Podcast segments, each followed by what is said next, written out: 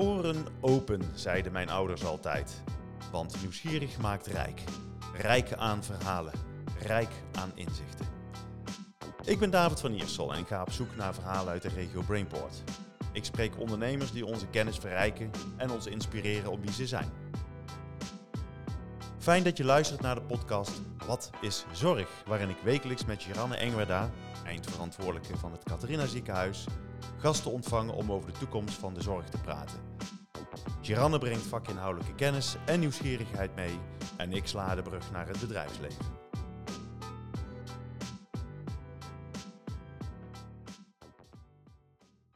Vandaag gaan we in gesprek met Bas Zeper, CTO van Plasma Cure. Dag Bas, welkom in onze uitzending. Ja, dankjewel. Wie is, wie is Bas? Ja, je zei het al, CTO, ook oprichter van het bedrijf uh, Plasma Cure. Uh, opgeleid als uh, natuurkundige. Ik heb een, mijn diploma in Delft gehaald en ben daarna naar deze prachtige regio gekomen. Intussen is het mooier geworden dan toen ik er kwam. Hoe lang is Ja. dat geleden? Ja, dan praten we toch wel over een jaartje of uh, 30, 35 geleden. Oh, oké. Dus nog de natlab Ja, tijd. Dus ja. eh, met mijn natuurkundige opleiding heb ik eh, de stap naar Philips eh, gemaakt. Eh, met heel veel plezier daar allerlei eh, zaken gedaan. In, de, in de displaywereld, in de optische recording, eigenlijk allerlei zaken. Ik heb alles binnen Philips gedaan, behalve iets medisch. Dus toen ik uiteindelijk wegging bij Philips, toen pas ben ik in het medische wereldje terechtgekomen. Maar altijd wel een groot hart gehad voor, ehm, nou, om met technologie eh, mooie dingen te doen. Dus dat was eigenlijk ook de, de rode draad van wat ik binnen Philips eh, heb gedaan en mogen doen. Prachtig. Ja. En wat, wat prikkelde jou om toch die medische kant op te gaan? Het, het was in, in zekere zin toeval, maar de, de, de prikkel begon bij eh, de technologie die ik op de Te- Technische Universiteit Eindhoven hier eh, tegenkwam. Eh, en mijn ondernemershart zei van ja, er zit gewoon veel meer in. En dat ging om een medische toepassing. En dat is natuurlijk eigenlijk iets, ja, daar hoef je bijna nooit uit te leggen dat dat natuurlijk heel motiverend is als je iets in de zorg kunt doen met, met technologie. Ja, dus zo is dat eigenlijk. Maar toen had jij nog een, eh, een baas, die betaalde elke maand jouw salaris. Maar er was toch iets van een soort drang om toch iets voor jezelf te gaan doen. Ja, dus het laatste wat ik binnen Philips gedaan heb, dat heette toen corporate venturing. Dat was het eh, binnen het groot bedrijf toch een, eh, een nieuwe onderneming starten. Eh, dat ging toen over licht en textiel, heel ander. Ja, Ook erg leuk. Dus daarmee ben ik, was ik wel aangestroken om nieuwe dingen te gaan doen met, eh, met technologie. Eh, ja, toen die kansen zeg maar, binnen Philips minder werden, was dat voor mij ook het punt van ik ben zo verliefd geworden op, het, op dat stuk van het werk dat ik dat eh, voor mezelf ben gaan doen. Ja. mooi. En dat begon, want wij hebben elkaar leren kennen een jaar of vijf geleden. Ik weet Ja. niet hoe lang Plasma Cure toen op dat moment al bestond. Want hoe, laat, of hoe lang bestaat het, bestaat het al? Plasma Cure is in 2014 eh, opgericht. Dus dat is wel eens onderhand acht jaar. Ja, We gaan ja. richting de acht jaar. Ja, of hebben al volgemaakt. Ehm, dus dat, eh, ja, dat, dat, dat is een van de dingen die ik wel geleerd heb. Als je iets in de medische wereld gaat doen, dan, eh, dan duurt het heel lang. Investeren in geduld. Geduld, ja. eh, ja veel regelgeving voor goede redenen. Maar dat betekent ook wel dat je, dat je heel veel werk te verzetten hebt om van iets wat je van het echt, dus op het universitaire niveau ophaalt, wat natuurlijk toch gewoon eigenlijk conceptueel is, om dat te brengen naar het niveau dat het een vrijgegeven medisch device is voor eh, wat toe- toegepast mag worden op de markt. Ja, En dat is een aantal jaren geleden al gelukt, hè? maar goed, dus dat, is- dat is een lange weg. Ja. een lange weg. Ja. En, en die, die weg, heb je daar iets van meegepikt, eh Geranne? Heb jij ooit van Plasma Cure gehoord voordat we deze podcast gingen maken? Eerlijk gezegd niet. Nou, dat is, dat is niet Nee. erg. Dat is Nee. geen, geen Nee. drama. Nee, dus ik ben ook heel benieuwd. eh, ik heb Wat is het een aantal. Ja, wat is het nou? Ik heb natuurlijk een beetje, beetje gelezen, maar ik denk goed dat je even uitlegt wat, het, eh, wat jullie doen. Ja, dus ik vertelde al dat het natuurlijk van de universiteit afkwam in de zin, want het was ook echt hardcore technologie. Je maakt een, een gasontlading, ik zal straks nog beter uitleggen wat dat is. Ehm, en we, we zetten dat in voor het genezen van een chronische wonden, of wonden die dus eigenlijk niet vanzelf eh, dichtgaan. Dus daar weer wat hulp eh, nodig hebt. En wat je eigenlijk doet is dat we met, wij noemen dat een plasma pleister of een plasma pad. We sluiten wat lucht op boven de mond. Mhm. Eh, en in die pleister zit ook een elektrode. Daar zetten we een eh, spanning op. En die spanning is zo hoog dat die lucht opeens doorslaat. Dus daarom wordt het ook wel eens een soort bliksemse pleister genoemd. Het Eindhoven Dagblad heeft dat ooit verzonnen. Ja. Omdat je dus, eh, en dat, wat dat, het is ook letterlijk een, een, bliksempje, dat zie je ook. maar die lucht die dus eigenlijk normaal niks, niks doet, die wordt heel actief. Je maakt ozon, je maakt allerlei geladen deeltjes. en de lucht is opeens actief om bacteriën te doden. En als je kijkt naar wonden die lang bestaan, dan ontstaat daar een enorme kolonies van bacteriën, ook biofilms. Dus die moeten weggeruimd worden. Dat is het eerste aangrijpingspunt. En daarnaast zie je ook dat het, het, het, plasma, maar het heet een koud plasma gasontlading, dat dat ook een, een, stimulerende werking heeft. Dus je ruimt niet alleen wat op, maar je zorgt ook dat je de, ja, de aanwas van, van nieuw weefsel stimuleert. En deze magic die gebeurt eigenlijk in een, in een, in een paar minuten. Dus het is een behandeling die heel kort duurt.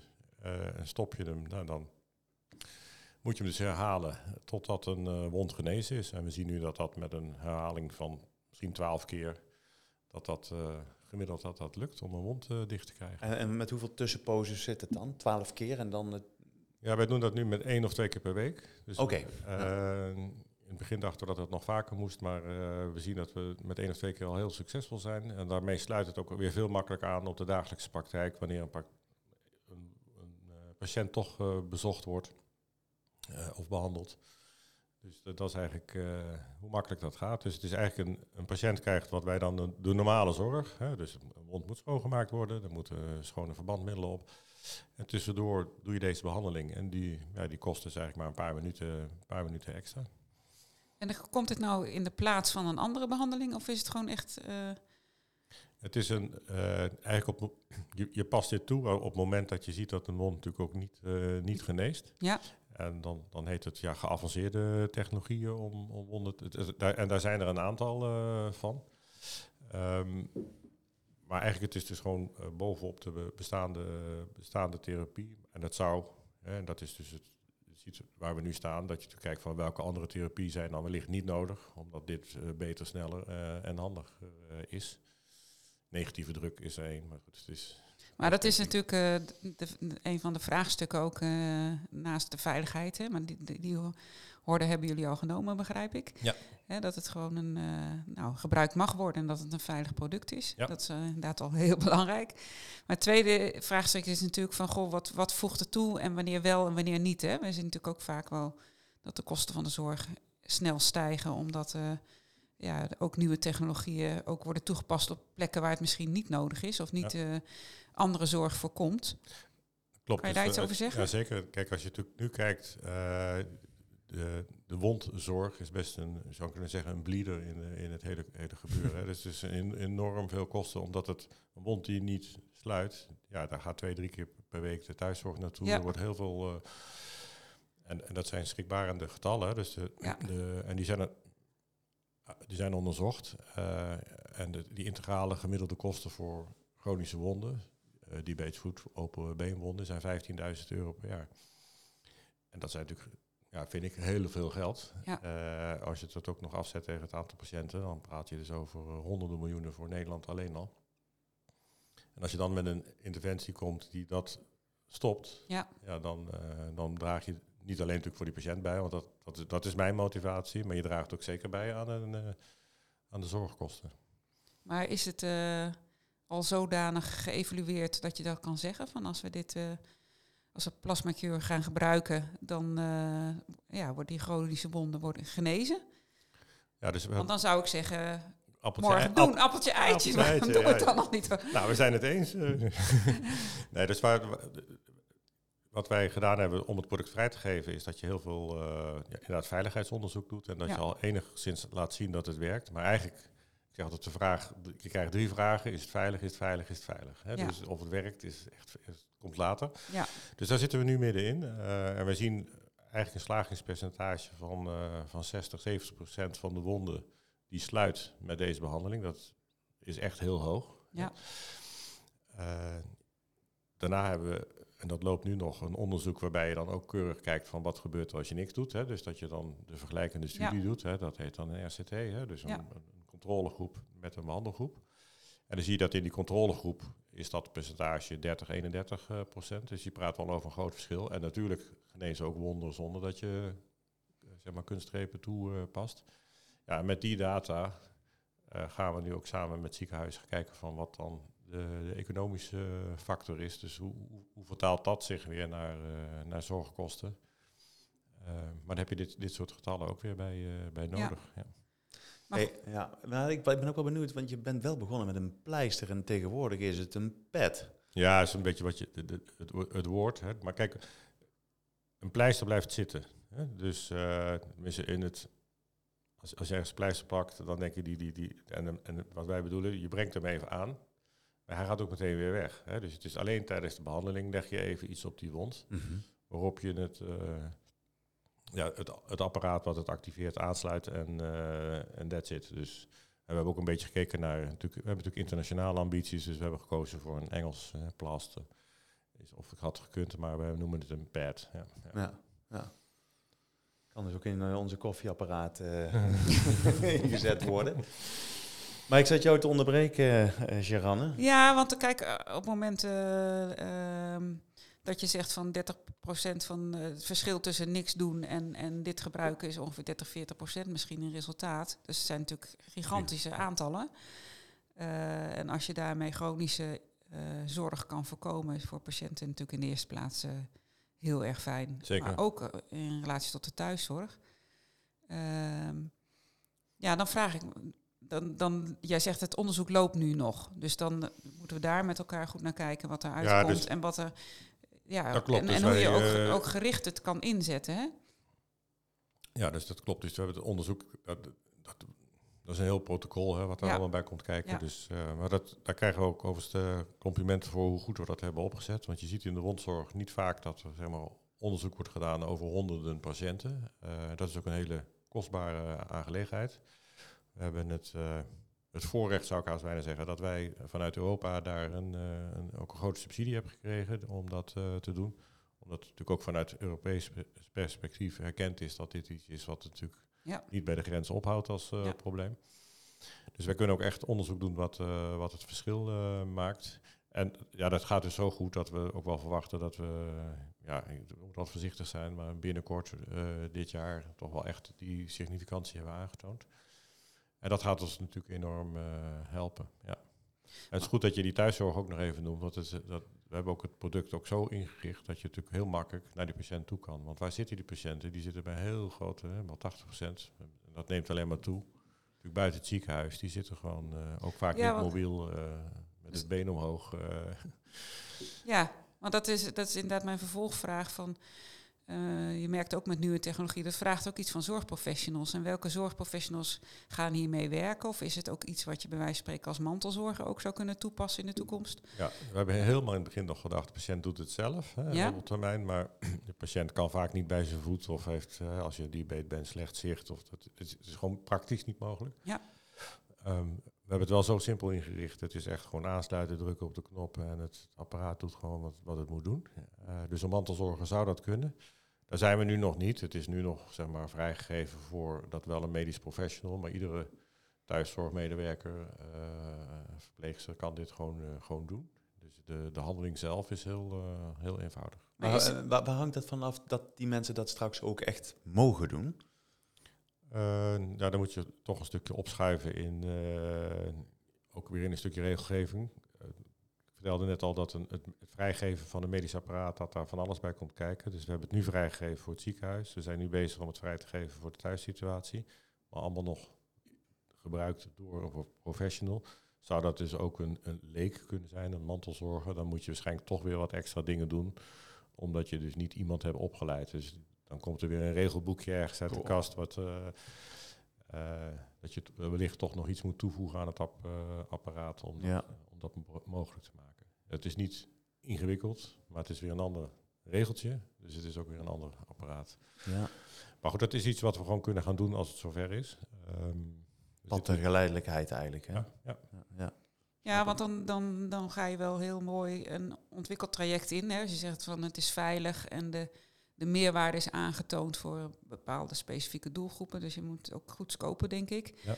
Maar als je dan ook de stap kan maken dat het bewijs van spreken door uh, getrainde leken gebruikt zou kunnen worden. En dat je niet uh, hoeft te, te leunen op big geregistreerde zorgprofessionals. dan maak je een hele mooie Ja, want dat, doorontwikkeling, dat, dat denk is ik. natuurlijk ook een enorm probleem op dit moment. Ja. En dat neemt alleen maar toe. Hè. Dat, Ja. is, dat is natuurlijk een thema van, eh, van nu en de toekomst. Dus, eh, dus daarom inderdaad. En natuurlijk het ziekenhuis uit. Hè. Dat is natuurlijk een belangrijke trend. Maar zeker ook voorkomen dat je natuurlijk gewoon zorgprofessionals eh je eigenlijk vrij speelt. Of dat je die gewoon niet, eh, niet nodig hebt. Dus het- wat wel belangrijk is, is dat uiteindelijk ergens een keer in het ziekenhuis of met een specialist wordt gekeken wat is er aan de hand met deze patiënt. Hè? Ja. Dus het bekende Ja, de indicatie. de indicatie, triage, onderliggend lijden, wat is er aan de hand. En dat je vanuit dat hele plan zegt van en nu, nu is dit een goede behandelmethode, maar je, dat je inderdaad gewoon een heel setje meegeeft aan eh, en zegt van eh, succes ermee. En eh, we horen het wel. Ja. In de toekomst krijg je natuurlijk ook veel meer. Dat je ook op afstand dat je dat kan volgen. eh, Ja. Dus dat soort systemen, die ontwikkelen wij niet zelf, maar dat, dat verwachten we wel dat dat te combineren is. Ja. Interessant. Ja, Ja, ja. Dus gaat, eh, Bas, hoe, hoe, hoe ben je nou georganiseerd? Want eh, toen we elkaar eh, op het pitchpodium tegenkwamen, Ja. toen was het allemaal nog in een soort van eh, beginfase. Hoe ver staan jullie ervoor? Ik denk dat er toen nog eh, misschien één of twee medewerkers net, eh, net waren. En ondertussen zitten we met eh, ja, 18 mensen eh, op de Hightech Campus. eh, dus als, eh, Ja. als locatie. Eh, ja, en o- het opgebouwd uit eh, natuurlijk in eerste instantie het product ontwikkelen. Maar daarnaast, omdat we dat klinisch onderzoek doen, ook een heel klinisch team wat, daar, eh, wat daarvoor eh, zorgt. En dan alle regelgeving die erbij komt kijken. Ehm, ja, en dan zeg maar de, algemene zaken die je ook op orde moet hebben. Onder andere geld en dat soort eh, zaken. En, eh, ja, en, we gaan nu dus ook sterk inzetten op het eh, doorzetten richting de markt en, en het, het commerciële traject opbouwen. En, Ja, maar wat moet je doen om een grote stap te kunnen maken? Want heel veel bedrijven, die, en zeker in de tech-sfeer, die hebben groeigeld nodig. Zetten daarin heel erg eh, in op R&D. Eh, vergeten soms ook wel heel erg het merk zelf eh, wat krachtiger in de, in de markt te zetten. Herken jij dat? Nou ja, ik, ik herken dat het, dat het tijd kost. Hè, dus, eh, maar we hebben dus. Ik, ik herken dat we, wat ik net zo schetste, dat zeg maar de hele commercialisatie, daar zijn we natuurlijk altijd mee bezig, maar dat dat nu pas echt kan, kan toenemen. Ehm, we hebben wel wat, wat, wat moeite gestoken ook om zeg maar in, in onze merk en, eh, en eh, vorm en uitingen. Dus dat wordt wel, eh, wel goed opgepikt. Maar daar hebben we nog een lange weg te gaan, zeker. Maar ben je niet bang dat, we gaan nou richting je negende jaar, hè, dit is best wel eventjes, en Ja. het zijn nog wel eens stroperige processen door regelgeving, maar dat er concurrentie in het buitenland op de loer ligt en dat je gewoon ingehaald wordt en dat je dadelijk bij je, tiende jaar, je tienjarig jubileum, sorry, Mhm. eh, één keer denkt van verdomd, ik ben eh, aan alle kanten ingehaald. Nee, dat is. dat- ja, ja en nee. Dus we hebben, de- er zijn een aantal bedrijven ook hiermee eh, actief. En dan, dan krijg je wat smaakverschillen van hoe je dan die gasontlading, dat plasma creëert. Ehm, ja, dat, ik zie dat nog een beetje als conculega's. Dus we zitten elkaar natuurlijk een beetje eh, te, kijken van hoe, hoe gaat het bij jou? Omdat we eigenlijk samen zeggen van we moeten die markt opleiden en eh, dat plasma iets toevoegt aan, eh, aan het geheel. Ehm, maar daar heeft nog niemand echt daar super grote stappen in gemaakt. Zijn er conculeggers uit het buitenland of zijn Ja. die ook hier in Nederland actief? Nee, ze zijn vooral in, vooral in Duitsland. En het, waar wij ons echt het, het verschil gaan maken is waar we het net over hadden. Dat we dat onderzoek doen, echt op honderden patiënten. Dat we echt onomstotelijk laten zien hoe goed het werkt. Eh, en dat is bij hun nog niet gelukt. Dus dat, en daar zie je ook dat artsen en de markt dan toch wat, eh, wat terughoudend is. Ze zeggen, ja, dan, dan blijft het in dat stadium van veelbelovend hangen. Maar als je natuurlijk echt laat zien, en dat er straks ook gepubliceerd wordt, wat, wat het verschil maakt, dat moet het de, de doorbraak richting de markt geven. Ja, en, eh, is dan de onderzoeksinfrastructuur in Nederland eh, beter eh, op dit gebied? Ehm, dat zou ik niet willen zeggen.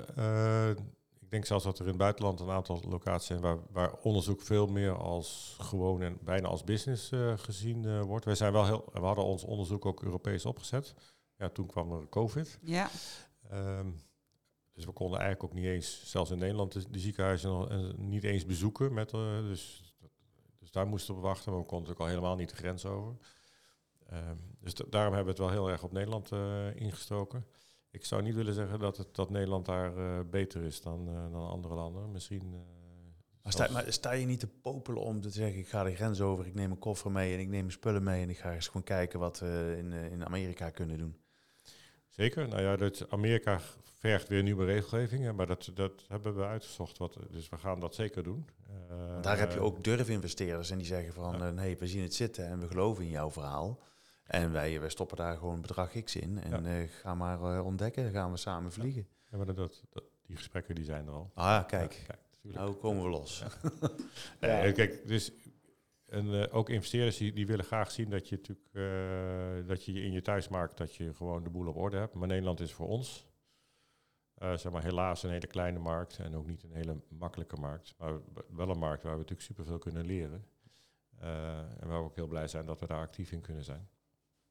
Dus als klein bedrijf is een kleine markt best prima, maar uiteindelijk moet je natuurlijk toch ook gewoon kijken hoe hoe kom je in een grotere markt? En dan is zeker Amerika is uiteindelijk dan de, de holy grail. Uh, maar ook niet makkelijk, dus dat is... Uh en mag ik nog een hele andere vraag uh, stellen? Waarom zijn jullie het pad opgegaan dat dit een medisch device is? Um, Heb je overwogen om, om dat pad niet op te gaan en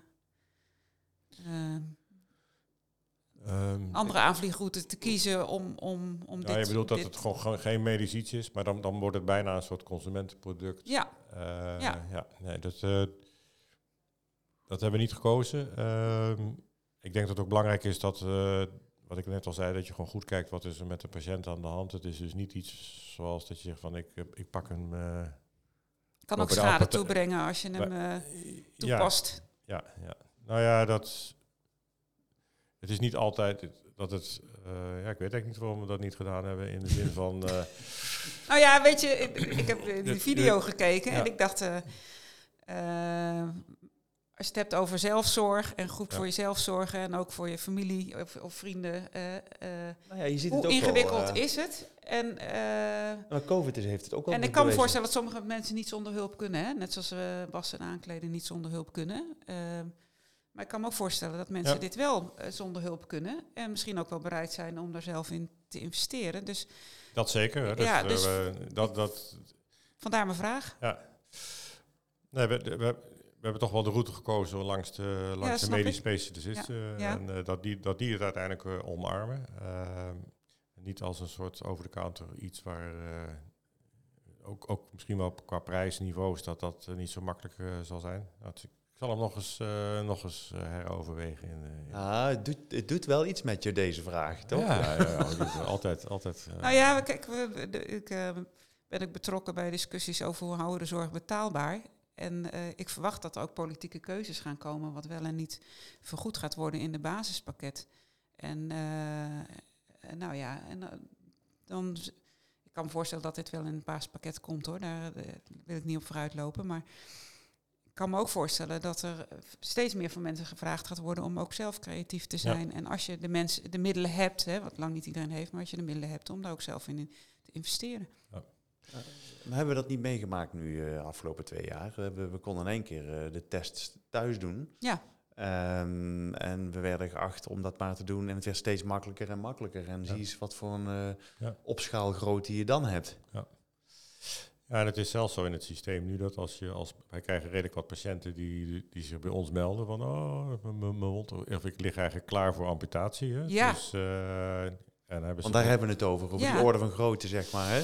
Ja, dat, nou ja, goed, als een mond na jaren of na, na, niet dicht gaat, dan is de enige oplossing is natuurlijk toch een, uh, een amputatie. Het, het, gebied wat niet wil genezen weg te halen. Dus dat betekent, uh, ja, dat kan van teen tot voorvoet tot, tot onderbeen gaan.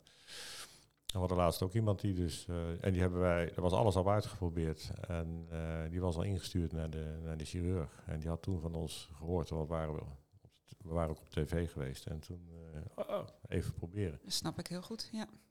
En die hebben dichtgekregen. Zo.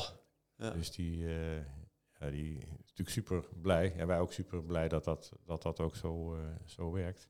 Maar de, zo iemand, die hebben we dan nog bij, bij het ziekenhuis binnen weten te krijgen. Maar heel vaak is dat ook heel lastig. Hè? Als je als patiënt aanklopt bij een ziekenhuis, ik wil dit gewoon, dan, dan kan dat niet. Hè? Je kunt ook niet nee. zeggen, ik, ik betaal het. Nee, dat nee. kan ook niet. Nee. dus dan moet je en terecht vind ik, hè? Ja. Want uh, wat, jij, wat jullie aan het doen zijn om het goed te, te onderzoeken, is ook heel erg belangrijk. Ja. Want je moet, vind ik, ook eh, het kaf van het koren scheiden. En, uh, voor je het nee, maar even bouwend op jouw idee dat je, Maar- dan, dat, dat je dan zegt van kan ik het dan gewoon ergens krijgen en, eh, Ja. en doen, dan Ja. eh, dat, Ja. dat, dat kanaal bestaat eigenlijk niet. Dus, eh, ja. Interessant. Nou, Zeker. Wie weet. We gaan eens een blik eh, de toekomst eh, inwerpen. Ehm, meerdere vragen daarover, maar we beginnen eens met Plasma Cure zelf. Waar staat Plasma Cure over vijf jaar? Over vijf jaar zijn we een aantal, aantal eh, landen eh, ja, eigenlijk ook, ook opgenomen in het, eh, in de systemen. Hè. Dus een van de dingen die dan nu speelt is natuurlijk dat je uiteindelijk in de vergoedingensfeer ook wordt, eh, wordt opgepakt. Dat is in ieder geval in Nederland, maar ook in een aantal landen heel belangrijk. Ook artsen die het willen, maar als die, die niet op een of andere manier die kosten kunnen, kunnen dekken, dan gaat het ook niet vliegen. Dus dat. En we hebben eh, onze eerste stappen in, eh, in Amerika gezet. Absoluut. Daar hou ik je dan wel aan. Hè? Ja, Dat, is ja, wel, ja. eh, dat is wel heel erg belangrijk.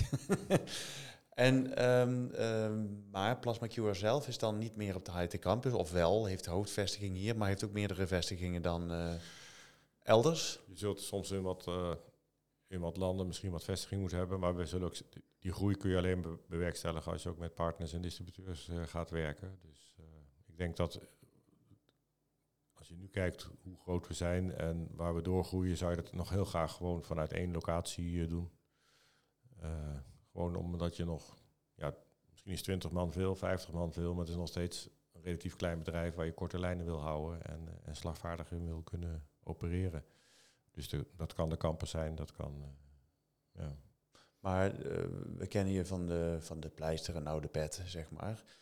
Geran en ik gaan hier niet weg voordat we een scoop voor jou hebben. Wat is het volgende product wat jullie hebben wat nog niemand weet? Nou, het mooie is dat je vanuit de, die toepassingen van plasma niet alleen op wondgebied kan, kan inzetten. Dus je kunt dit platform wat we nu ontwikkeld hebben ook richting, richting bijvoorbeeld huidkanker inzetten. Daar is in de, zeg maar, in de academische wereld al onderzoek eh, naar gedaan. En dat is zeker een toepassing die we, die we ook gaan verder. En eh, denk dan aan melanoom of ja, zo? Ja, ja, ja. Dus eh, ja, dat is, dat is ook behoorlijk eh, interessant en, en groot. Maar goed, het is altijd eerst even focus, focus, focus. Eerst even je, je eerste ding goed doen. Maar het mooie is dat we ons, ons, zeg maar, ons, ons platform daarvoor gewoon kunnen hergebruiken richting een andere applicatie. Maar dan begint zeg maar de hele klinische validatie begint natuurlijk weer van vooraf aan. Wat, wat doet dat met jou, Geran, als je dat hoort, dat laatste? Nou ja, kijk, zeker eh, even los van de, als de klinische validatie is natuurlijk super belangrijk, maar als je het hebt over huidkanker, eh, een enorme Ja. volksziekte eigenlijk. Ja, en ja, eh, ja. de vrees is natuurlijk dat dat eh, naar de toekomst toe veel meer wordt. Dus als daar oplossingen voor komen, ja, daar zal een enorme markt voor zijn als jullie Ja. dat eh, echt van toegevoegde waarde kunnen zijn daarin. Ja. En dat is hartstikke fijn. Want het, eh, ja, dat zijn nu behandelingen die ook eh, invasief zijn vaak, of chirurgisch, of, eh, en helaas ook een hoge sterfte. Dus dat Ja, word ik nou, wel blij van als er Ja, nieuwe nou ja, perspectieven ontstaan. Want het- die nieuwe technologie die, die jullie ontwikkeld hebben, en dat, ja, dat is wel een heel andere manier van behandelen eigenlijk. Hè? Ja, dat wordt, het, het wordt ook wel eens uitgelegd. Kijk, heel veel dingen gebeuren natuurlijk via de farmakant. Je kunt zeggen, Ja. dat is eigenlijk een beetje de chemische kant. Hè? Ja. Dus de- je stopt ergens een pilletje in en je hoopt dat het lichaam ook die stofjes op de goede plekken brengt. Als je natuurlijk heel slecht vaat, eh, vaatstelsel hebt, want dat is vaak een onderliggend lijden waarom wonden ontstaan. Hè? Dat natuurlijk de doorbloeding heel slecht is. Dan kun je ook afvragen of je als je antibiotica toedient, of die wel aankomt op dat gebied wat de bedoeling is. En wij komen eigenlijk van buitenaf en veel meer met een, niet een chemische, maar meer natuurkundige Ja. aanpak. Waarbij je natuurlijk zegt, ik, ik, en hoe mooi is het dat het recept, hè, ik zeg altijd, het is, het is lucht en elektriciteit heb je nodig. En, je- en die lucht die zet je even tijdelijk om in iets redactiefs. Ja. Je zet het apparaat weer uit en je bent gewoon, eh, gewoon klaar. Eh, en dat is inderdaad gewoon zo nieuw. Dus eh, ook een hoop artsen die, die begrijpen van dat je een ander aangrijpingsmechanisme hebt en dat het daardoor ook heel kansrijk is. Dus Ja. zeg maar op de weg doorgaan en dan los van alle discussies over eh, zeg maar de resistentie tegen eh, het, antibiotica, dat je gewoon zegt ik wil gewoon een andere weg inslaan om te kijken of dat dan wel gaat werken. Ja. Eh, en ja, dat hebben wij dus in handen. Ik hoop wel dat het betaalbaar blijft, Bas. Ja, nou ja. nou ja, dat, maar goed, het Ja. feit, ik vertel al, qua hebt- productie eh, weet ik, heb ik geen idee of het een, eh, een, een, eh, een eh, Nou ja, wij, complexe... wij, wij moeten natuurlijk al, al- daar ook bedrijfsmatig wel naar kijken. Dat je natuurlijk gewoon, we moeten ook zo on- ons bedrijf, zeg maar, een stukje duurzaamheid is dat je natuurlijk gewoon je, je, je, je kosten en je nieuwe dingen kan, kan Ja. gaan doen. Maar we hebben uiteindelijk, ja, je ik vertelde net al, iets van twaalf behandelingen eh, nodig. Ja, en, dat is het. Hè. En het apparaat zelf, ja, dat krijg je er min of meer bij. En iedere keer gebruik je een, zo'n pad. ja, Eh, ja, dat, dat is het. Ja. Dus, eh, en als het dan gewoon een, een standaard wordt toegepast, ja, met aantallen wordt alles eh, ja dus het is Goedkoper, goed, hè, dat is het is goed schaalbaar, heel zeg goed je schaalbaar. eigenlijk. Ja. Ik heb het idee, en dat is het slot ook van onze, onze podcast, want we zijn alweer aan het einde, Bas. Ehm, van deel vi- 1. Hè? ja, we hebben eigenlijk de pauze en dan gaan we weer verder, inderdaad. Het vliegt altijd voorbij. Maar eh, wij doen meerdere podcasts uiteraard. Maar eh, soms zit je wel eens met mensen aan tafel waarvan je denkt, potverdrie, dat is toch een, eh, misschien wel een slapende gigant. En dat heb ik met jou ook. Dat had ik al vijf jaar geleden toen ik jouw verhaal hoorde voor het allereerst. En ehm, ja, ik hoop dat je gewoon je weg gaat vinden. En ehm, het heeft heel veel potentieel en je blijft daarin ook doorontwikkelen. Dat is heel mooi. Dus ehm, nou, we blijven in ieder geval met heel veel belangstelling volgen, Bas. Dus eh, dank dat je je verhaal wilde vertellen. Dank voor jouw aanwezigheid Ja, dank in deze voor de-. Voor deze uitnodiging en eh, dat ik mijn verhaal mocht eh, doen. Graag gedaan. Tot zover deze aflevering van Wat is Zorg. Dank voor het luisteren. Blijf ons volgen op LinkedIn en Instagram en deel vooral je luisterervaring, zodat ook jij anderen inspireert.